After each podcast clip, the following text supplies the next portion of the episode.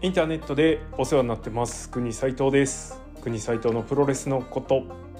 今日も始めていきましょう。国斉藤のプロレスのことはプロレスに人生を狂わされた国斉藤がモメンタム重視で独自の視点から試合の感想やお話の妄想プロレス界の情報なんかを垂れ流す the best プロレス podcast so far です。本日はなんとびっくり。岡田和親のことをいきたいと思います。いや寄せたな国斎藤じゃねえんだよ。はい。えー、清宮海斗、えー、VS 岡田和親。まあまだねどうなるか決まっておりませんが非常に盛り上がっております。えー、試合やる前から試合やるのかやらないのか。そしてねこの間の試合直近の試合のこととかいまだにちょっとね火が燃えているという状態です。非常にいいですね。マジで武藤の引退試合そっちのけみたいな感じになってるんで。いやもう本当逆に武藤様々だなという感じですね。武藤敬司の引退試合で武藤敬司全部持ってっちゃうんじゃないのっていうねムードもあったと思うんですけどまさか武藤敬司パワーで ねオールトギャザーみたいな感じになろうとはって感じですけどね。本当素晴らしいです。まあその中で最注目カードはやはり岡田和親清宮海斗だと思うんですけれども、えー、今日はその清宮海斗にねスポットはいくらでも当たるわけですよ。ここまでのねプゴトの流れから言ったらあえて岡田和親についてちょっと話していきたいなというふうに思います。まあちょっと本題入る前にねあの先立ての横浜アリーナでの一戦の件いまだにまあ清宮が誹謗中傷だなんだってね言われてます。まあ両県の狭い人のあの文句なのでそんなにね気にすることはねえと思うんですけれどもしかしですよプロレスの成り立ちから考えたらあの一件を清宮だけ批判するっていうのはちょっとプロレスを何だと思ってるんだっていう話ですよね。はい。もうこれ以上深くは言いませんけど。このニュアンスがわからないやつはもうプゴと聞かなくていい。だってそうだろう。プロレスだぜっていうね。話です。はい。まあまあまあまあまああの何か分かってるわけでもないし断定するもんでもないですけれどもやはりねプロレスっていうのはねあのお互い対戦相手同士で作り上げていくもんですからねそれを壊した壊したと思ってんのか。そっかそっかそれ熱くもなるわな。はいえー、気にしない。緩和9大ということで本題に行きましょうはい岡田和親のことですえっ、とまあなんで岡田和親のことやるかっていうと、えー、国際とそもそもですねあのプロレスは中学ぐらいの時から熱心にね熱心に見出したのが中学ぐらいからの時ででしばらく間が空いてプロレス観戦ねどっぷり戻ってきたのが2012年なんですよ。その時に戻るきっかけになったのが岡田和親でしばらく夢中になってたのも岡田和親でした。まあほどなく飽きるんですけど はいまあそれはともかくですねえー、まあなんでやっぱりね岡田和親っていうのはあのグレートレスラーであることは否定はできないわけですよ。ね。でプロレス界の中心にいるし、うん、今回だって話題になってるわけで岡田じゃなきゃ話題にならないわけでそう考えるとね岡田和親っていうのは素晴らしい。そして国斎藤がねちょっと岡田ただの岡田批判勢としてね 捉えられてる節が前回前回前々回ぐらいの質問箱でもありましたからきっちり片付けときましょう、えー、国斎藤がの岡田和親感はい聞いてください。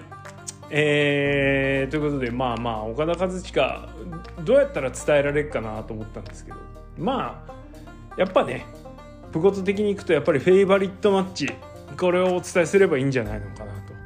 はい分かりやすくね、えー、言ってみたいと思います。え本当に何も見ずにえー、パッと思いついた試合。え10個あげようと思ってですね目をつぶっていろいろ考えました。今後のね回収録のために。で7つまではパンパンパンと上がって残り3つはですねちょっと考えなきゃ上がらなかったです。でも逆に言うと7つはねポッと上がるんですよ。岡田の印象深い試合。えベストバウトとはちょっと違いますね。えー、まあねそれこそプロレス観戦復帰10年経ってこの10年間の間岡田っていうのはずっとトップを走り続けてるわけですよ。その岡田の印象に残ってる試合、えー、お気に入り何回も見たりとかした試合っていうのをちょっとはい上げてみました。なるべく時系列順にと思いますのでまあ順位をつけるもんでもないですから、えー、多少前後あるかもしれないですけど大体このぐらいだなっていう感じで並べてみましたよ。はいじゃあ行きましょう。丸1 丸 1? 一つ目。えー、岡田。アンダー、うん、なんだ なんて言えばいいんだよ ちゃんとネットけどな。はい、えー、VS カール・アンダーソン、えー、2012年の G1 クライマックスファイナルですね。岡田の再ブレイク試合と言ってもいいんじゃないでしょうか。岡田ショックみたいな、レインメーカーショックか。で、棚橋戦でブレイクしたっていうのもありますけどね、決定づけたのはこの、えー、カール・アンダーソン戦だと思います。それからこのカール・アンダーソン戦が近年の新日本プロレスのえー、近年近代近代新日本プロレスの、えー、くるくるプロレスのひな形だと思ってます。はいまあ、この試合は現地観戦できなかったんですけれども映像でも何回も見まくりましたね。はい、すげえ面白いですよね今見てもやっぱ面白いからそれぞれ使ってる技とかムーブとかっていうのはアンダーソン今のより面白いか。そういうことを言ってはいけない、まあ、岡田はね今から比べたらねやってることの量なんか少ないし、ね、逆に技が少なかったりするんですけど。それでもね面白いんだからね。すごいっすよね。はい。本当。まあちょっと本当暇な時にたまに見ますね。1年に12回はいまだに見る試合です。はい。これが1つ目。これは岡田だよね。岡田メインで見てる試合だよね。2つ目。えー、おそらくですね2013年ですねの、えー、ニュージャパンカップのファイナル後、えー、楽園で行われました。この年はまだニュージャパンカップのファイナル後楽園なんですよね。しかも準決勝決勝が後楽園っていう、ね、1日で2試合やるって感じでしたけれども、えー、その試合の決勝戦、えー、後藤弘樹戦です。この試合もすごかった、まあ、岡田後藤がこれより前に行われた岡田後藤もすごかったんですけどこの岡田後藤はねほんと詰め詰めだったなという感じ。後藤もまだまだ IWGP 圏内だった時ですね。今が県外みたいに言うな。はい。えー、まあそんな感じの試合だったんですけれどもえっと岡田は、えー、準決勝で矢野。で後藤は誰だったかな？相手が思い出せないんだよな。でも、えー、後藤式で勝ってました。確か。誰だかデイビー・ウォースミス・ジュニアかな？いや違うな。マジで思い出せない。うん。まだ本体ですね後藤が。はい。この時はね岡田のドロップキックがまだキレキレでえー、っとすごかったです。くっそ高かったですね。えこの時の写真を見せてこの後の両国に給油を連れてったんですけどその時にね「あこれミサイルキック」っつって。言うぐらい上から打ち下ろすキックね。岡田がまだもうコンディションバリンバリンの時ですね。はい。でした。いやこの時はめっちゃ岡田応援してましたよ。このとこの後の両国もね。はい。はいそんな感じです。2つ目。3つ目。えー、っとこの年これも2013年だと思うんですけどえー、っと岡田 VS 柴田。ですね。G1 クライマックスの公式戦仙台かな多分。で行われた G1 クライマックスの公式戦です。えー、試合終始ですね柴田が岡田をですねこうバカにするようなムーブで制圧します。まあ今見てもこの頃見てもですねちょっとがっちりその寝技というかグラウンドで固められるとそんなだなっていうのがね岡田は見え隠れするんですけどね。そこをね柴田が意地悪についた試合。そして、えー、まあまあよくあるムーブっつったらあれなんですけどよくあるプロレスの流れの中のそのちょっとした瞬間にちょっと意地悪をね挟む柴田っていうのがねこの試合で2回3回ぐらい見られるんですね。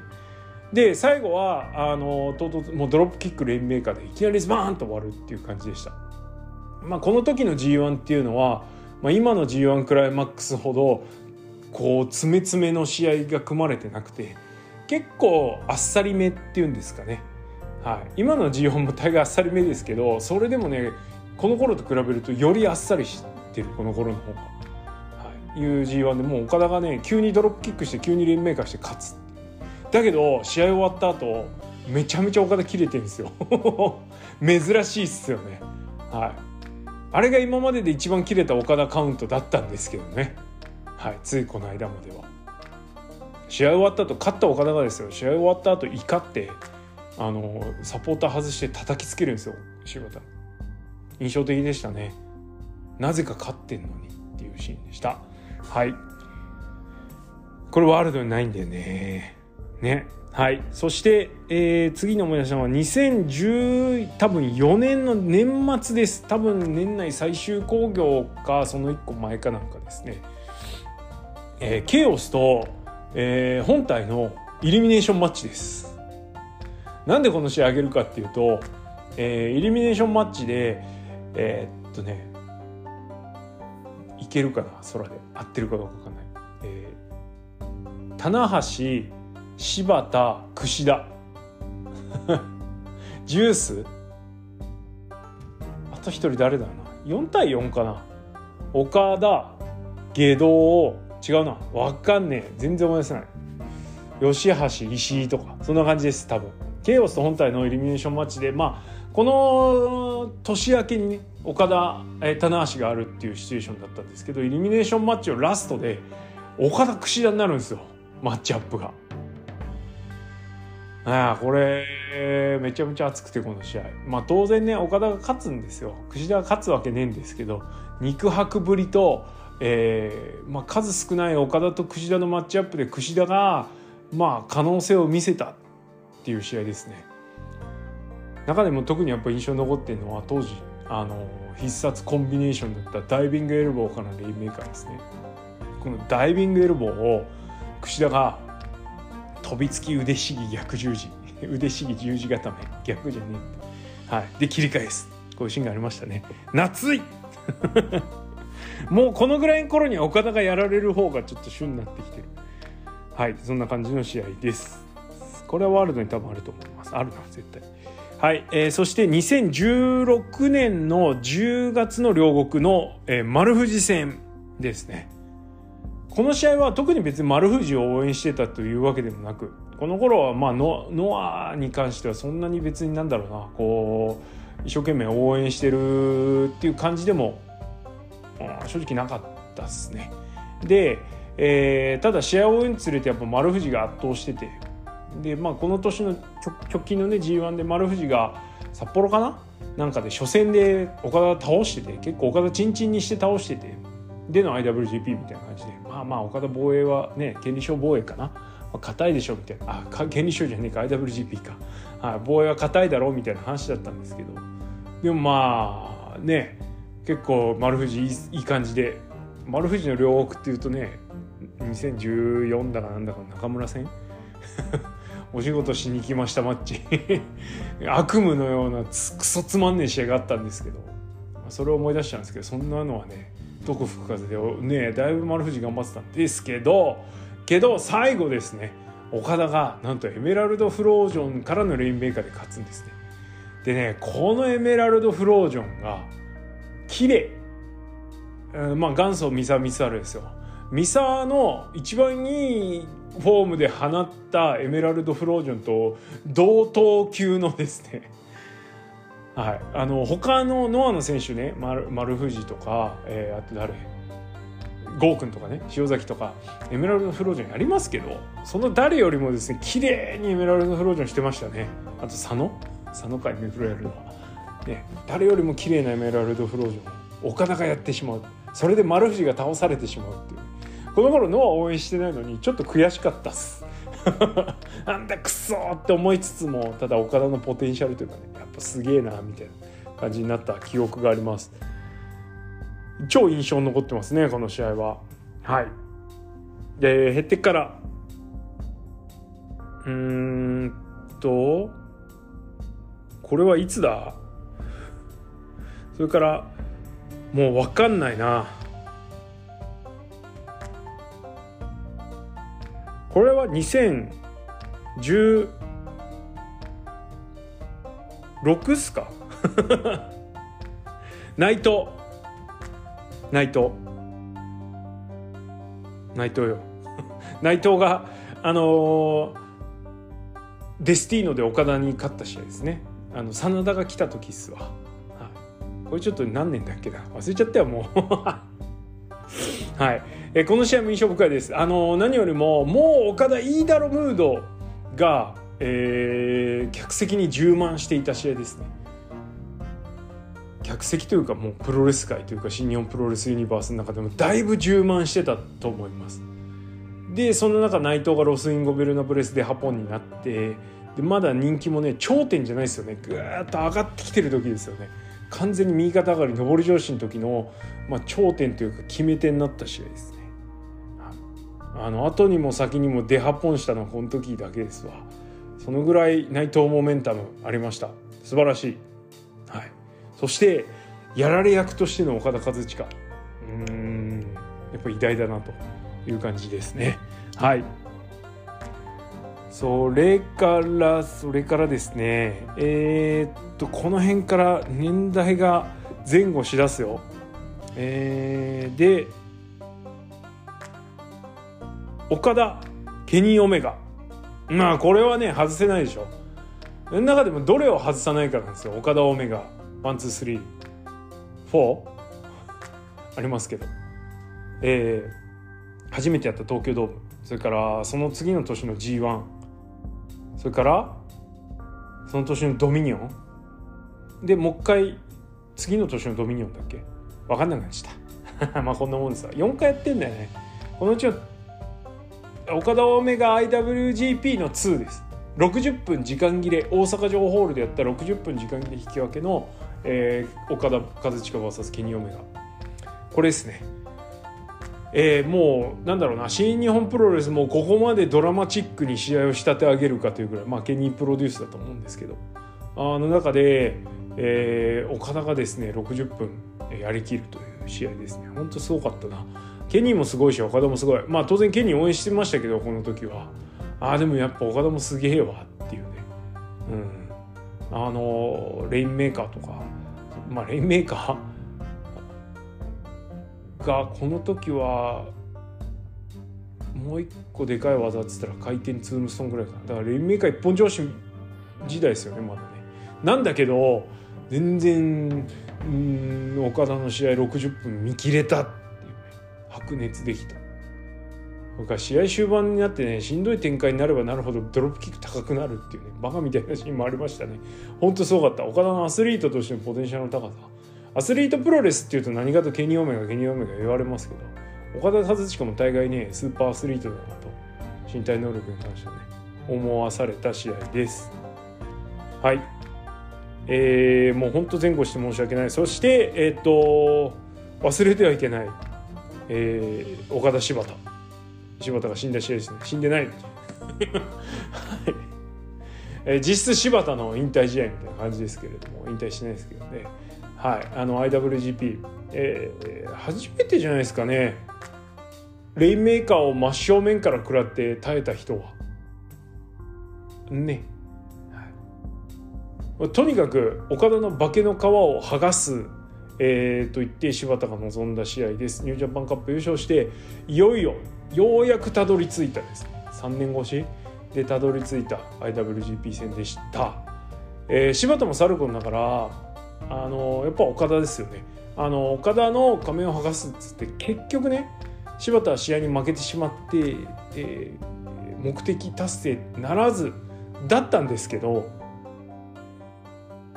まあ、後にも先にも岡田のね場が熱い試合っつったらやっぱこれになるし、まあ、終わった後ファレのね バットラックフォロー食らってダフだなとか思ってましたけど。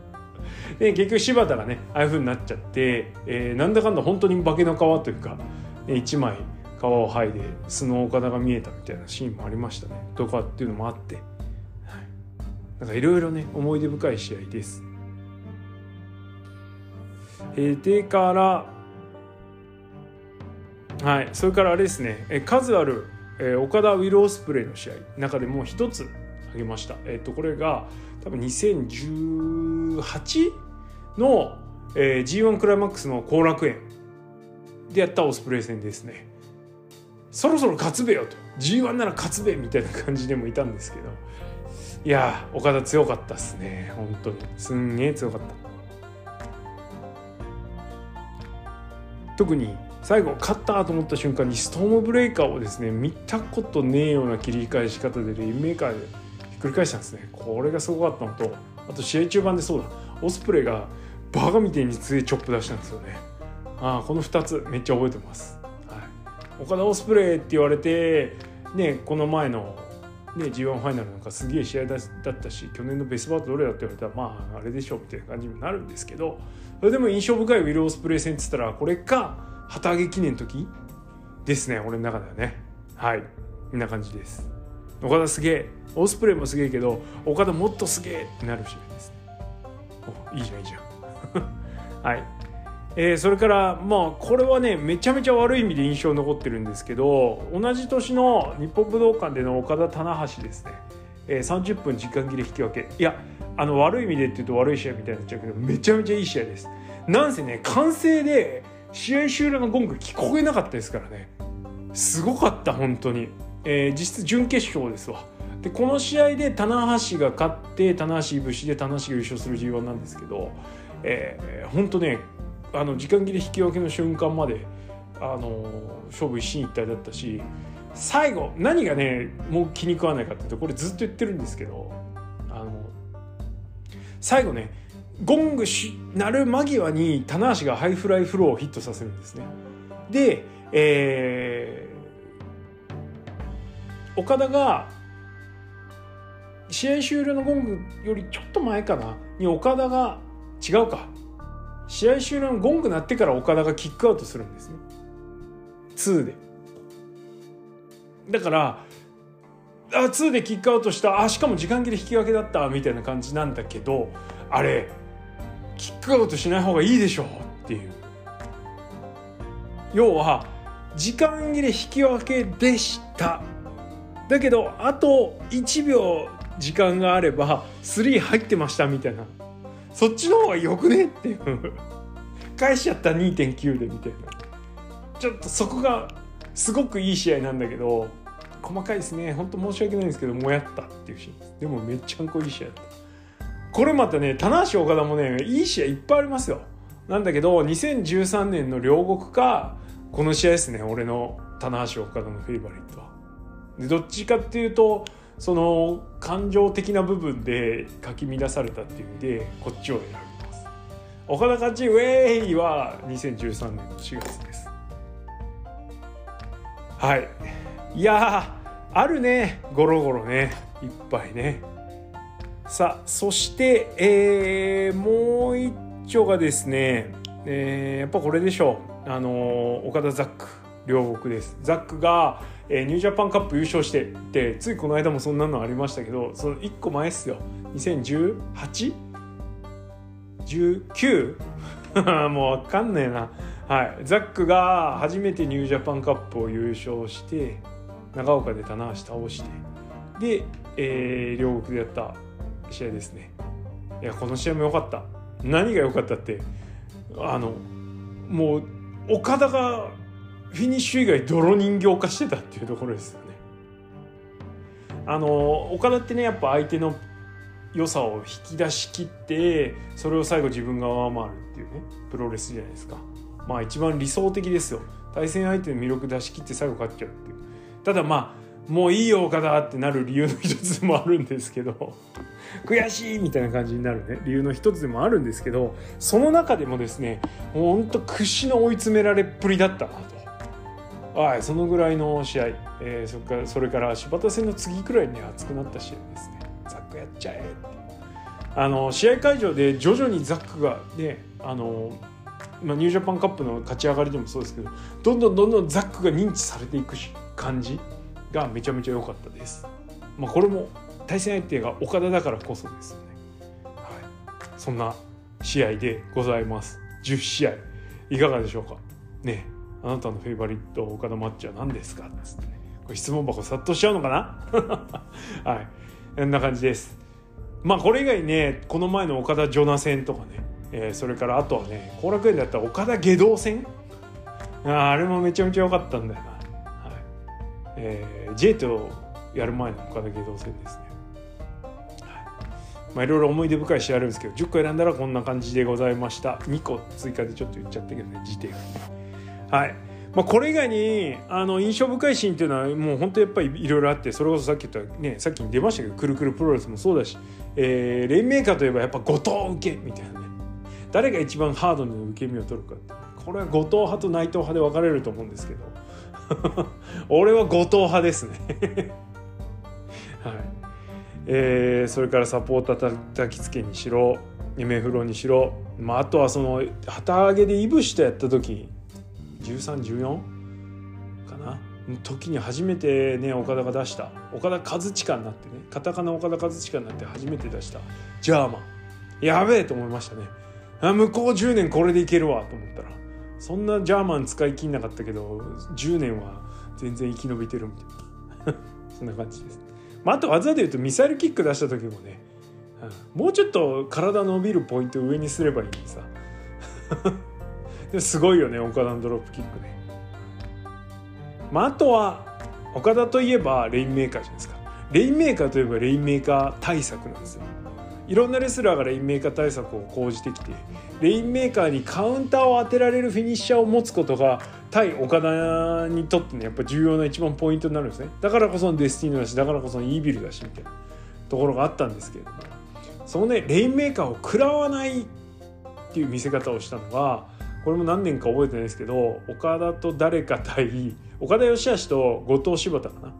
時に後藤がレインメーカー食らいそうになった時に岡田がカットして、えー、岡田のレインメーカーの腕を柴田がですね腕でガッと止めるシーンがあるんですね。それがもう漫画みたい。いまだに脳裏に焼き付いてますわ。あれ大阪とかそっちの方だったと思う。西の方でやった試合です。覚えてなくてごめんね調べてなくてごめんねなんですけどね。それから、まあ、柴田のねやっぱあのレインメーカー対策っていうのが非常にですねあのコマ感漫画のコマ感があってですね絵になるなっていう感じですね。さっき言った「タエ」もそうですし。それからあのレインメーカーつないだ手離さないで顔面蹴るっていうのもねいろんな人がやりましたけどやっぱ岡田じゃないですか。あ柴田じゃないですか。ね。気持ちがこもる耐え方ってい、いっすねまあそんな感じです結構まあこうやって振り返ってみるとさ岡田自身よりも岡田と対戦相手が作り出すものだったりとかが楽しみだったりとか岡田が負けるところを楽しみにしている試合が多いんですよね。でもそれって岡田がすごいということが裏にあるわけでもしね逆に岡田が10羽人からけのレスラーだったりジョバーだったりうんちょっと別にこれは今から言う人ディスるわけじゃないですよ。後藤同じユニットの格下だから言うんですよ。後藤義橋級だったらそうなるかって話ですよね。当然なんない。今回ね清宮海んだってそうです。後藤清宮ズドーン。いやなんかもしんないけどさ。なんないじゃん。ぶっちゃけ。ね。なんでやっぱり岡田がということはやっぱ岡田がすごいからってことになるわけですよね。まあだからそれを出しに使って上がっていこうとしてんじゃねえっていう人の気持ちもようわかる。だけど清宮は対面に立つにはさいい存在だと思うよ。ねえ一回りぐらい一回りと言わなきゃ10ぐらい若いさ完全次世代じゃないですか。いやほんといいと思うんだけどな。岡田にないもの持ってるしね。はい。まあなんでちょいちょいこんな感じでね勘違いされるんですよ国際と。だけど岡田は認めてないわけじゃないです。認めてるがゆえにもういいやってなってるっていう。だってここ一番でもいまだに岡田出張ってくるじゃないですか。なんで少々見飽きちゃうんですよね。で何よりもそのインリングのね試合内容はともかくそのインリング以外ですよね。マイク握った時とかバックステージ行った時のパーソナリティがなさすぎておもろくないんですよ。まあ、当然ねその生の感情が見え隠れして感動的なシーンもあるかもしれないけどうわそっかみたいな。そのいいんですいいんです。あのむしろそのキャラクターの方でもうちょっと高めていってもらいたいんですけどあんまおもろくないんだよな。だからそれがねポジティブになれない理由です。まあでもそんな岡田がまあかつてないほどかっ来てる姿を見せてるわけです。ね。ビビってんなら帰れって言われた時のあの岡田の顔見ましたか？もう明らかに舐めている。明らかに格下とみなしている。なんなら高校生高校球児高校レベルみたいなこと言ってましたよね1年前はね。そういうふうに見下してる存在に対してああいうふうに言われた時の顔としては100点満点じゃないですか。あそんな顔すんの？みたいな。いやあれよかったなほんとな。もうマイクとセットで。やっぱねどんだけこうこっちがいいあっちがいいっつってもやっぱりさやる側とやられる側が絶対あるわけじゃないですか。両方ともいいと高まるよね。そういう意味で今回清宮が悪い。岡田がどうだとかっていう話ではなくですね。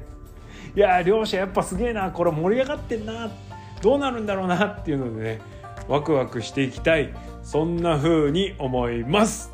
おはい綺麗にまとまったね。はい、えー、そんな岡田和親のことでございました。じゃこのまま質問箱の回答に行きたいと思います。本日も非常に多くの質問いただいております。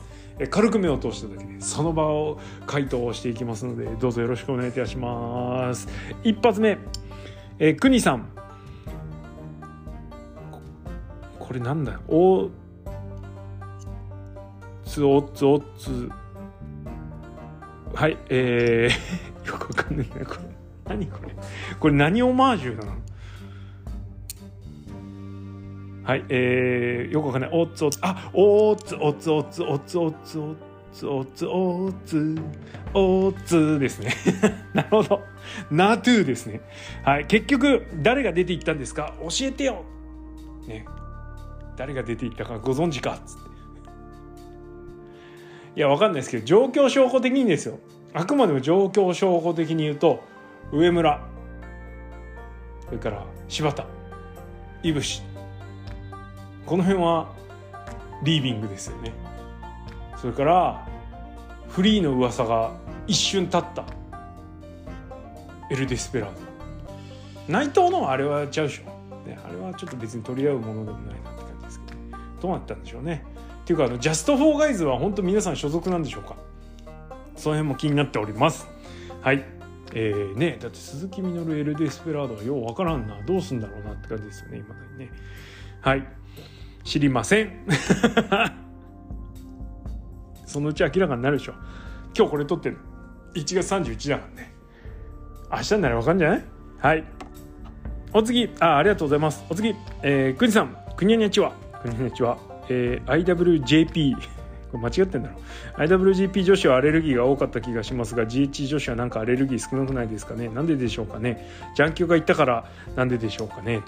まあこれは心境の変化ですね。単純に。あの IWGP 女子に関してはなんかそのいきなりポコンと出てきたのと、まあ、おもろくねえなっていうのとその後もなんかほら男と女が接触しないとかミックスとマッチね。これ IWGP 女子とは直接関係ないですけどなんなんみたいないう感じ。それから無理に突っ込もうとしてる 女子の試合。をっていうのがあったんでちょっとうーんと思ったんですけどまあ今年のねドームでもそうですけど別に挟んでても特に気になんねえなって感じだったから OK です。はい。なんで GHC だから IWGP だからっていうよりは男子のメジャー団体に女子の試合が挟まれるっていうことに関しては、えー、もう別に意義なしになってきましたね。ただまあそれで時間取られてちょっとスポット当たんねレスラーが出ちゃうのはちょっとあれなんでビッグマッチの時にちょこっと挟むぐらいでいいんじゃないですか。はい。と思ってます。何よりもねあの IWGP 女子どうなんだろうなと思ったらどうやらあのスターダムのベルトより格上ベルトっぽいじゃないですか。なんで OK です。はい。ありがとうございます。お次グニさんお疲れ様です。担当直入に聞きます真田が積み上げたものってどんなものですか？おこれはねあれです。NJPW における小結びポジション。これしかないでしょ。横綱ではない。もう当然ですね、えー、大関ですらない。いやまあ張り出し大関的な感じですけどね。張り出し大関ってあんのかな？ねえー、小結ですね。まあなんで。ベルト取るけどみたいな。ね。この小結びポジションに誰が来てるかっていうのもね人によっていろいろ変わってくると思いますけど、まあ、後藤とか陽水とか。その辺ももう小結びでいいんじゃないですかね。そんな感じです。はい。以上。まあなんか動きそうですからね。高木じゃねえんかって感じですけど。はい。ちょっと今後真田の動向には注目です。ありがとうございます。お次。こんにちは。いつも楽しく拝聴しています。えー、虚実混交するのがプロレスの醍醐味とはよく言ったもので岡田清宮の乱闘も大筋はお話通りだったのでしょうがリング界でもある程度プロレスを続ける岡田に対してハッスルしすぎる清宮そして最後清宮のビビってんなら帰れよを聞いた瞬間の岡田の顔が歪む口だけ笑っちゃうの表情の変化はお前がやりすぎだぞというお前やりすぎだぞと言わんばかりの実を感じました。なるほどね。ああ同じような感じですよ。あの顔がまるっと演技だったら役者顔負けです。本当に。竹中直人このようにどこまでがお話でどこまでがガチなのか妄想するだけで酒が飲めるプロレスですが国さん的にあれって実だったんじゃね？えと妄想しているプロレス界の出来事ありますか？という。本当タイムリーなね質問いただきました。というか今日の内容にもちょっとインスパイア入っちゃってるんですけど実が入ってたのはあの柴田戦のサポーター叩きつけ。ね岡田だとこの辺がちょっとそうなんじゃねえかとか。まあいろいろありますけどね特にインディー見てると。ありますけどあでもねちょっとそうだな。匂わせておきましょうか。えー、っとネバーで内藤と石井がやって石井が勝った時の試合終わった後の石井の行動。あれは実なんじゃないかなと思ってます。はい。掘ってくれ。ありがとうございます。お次。初めて投稿します。2.21の武藤の引退はさておき岡田清宮の事件で興奮して毎晩レインメーカーの切り返しをイメトレしてるものです。オツだな。そこで2人の試合を予想したら面白くなったので国さんにお伝えしたいと思います。わざわざありがとうございます。まず試合終了間近に岡田ドライバーでフラフラのキヨピ。レインメーカーをくぐりロープに走りジャンピングシャイニングウィザード。それを岡田が迎撃ドロップキックカウンター。叫ぶ岡田からのレインメーカー。その瞬間キヨピが岡田の腕を絡めて横回転タイガードライバー。ちょっとサイクロンカスケードです。よ、はい、両者ダウンで試合終了ドロー。収まりがつくずつかず這いつくばりながらつかみ合う両者。そこにニヤニヤと宮原が現れて場内騒然。さらにそこに竹下幸之助と井伏浩太が現れる。ネジの取れた井伏がやっと自由になりましたよ岡田さん。僕とやりましょうよ。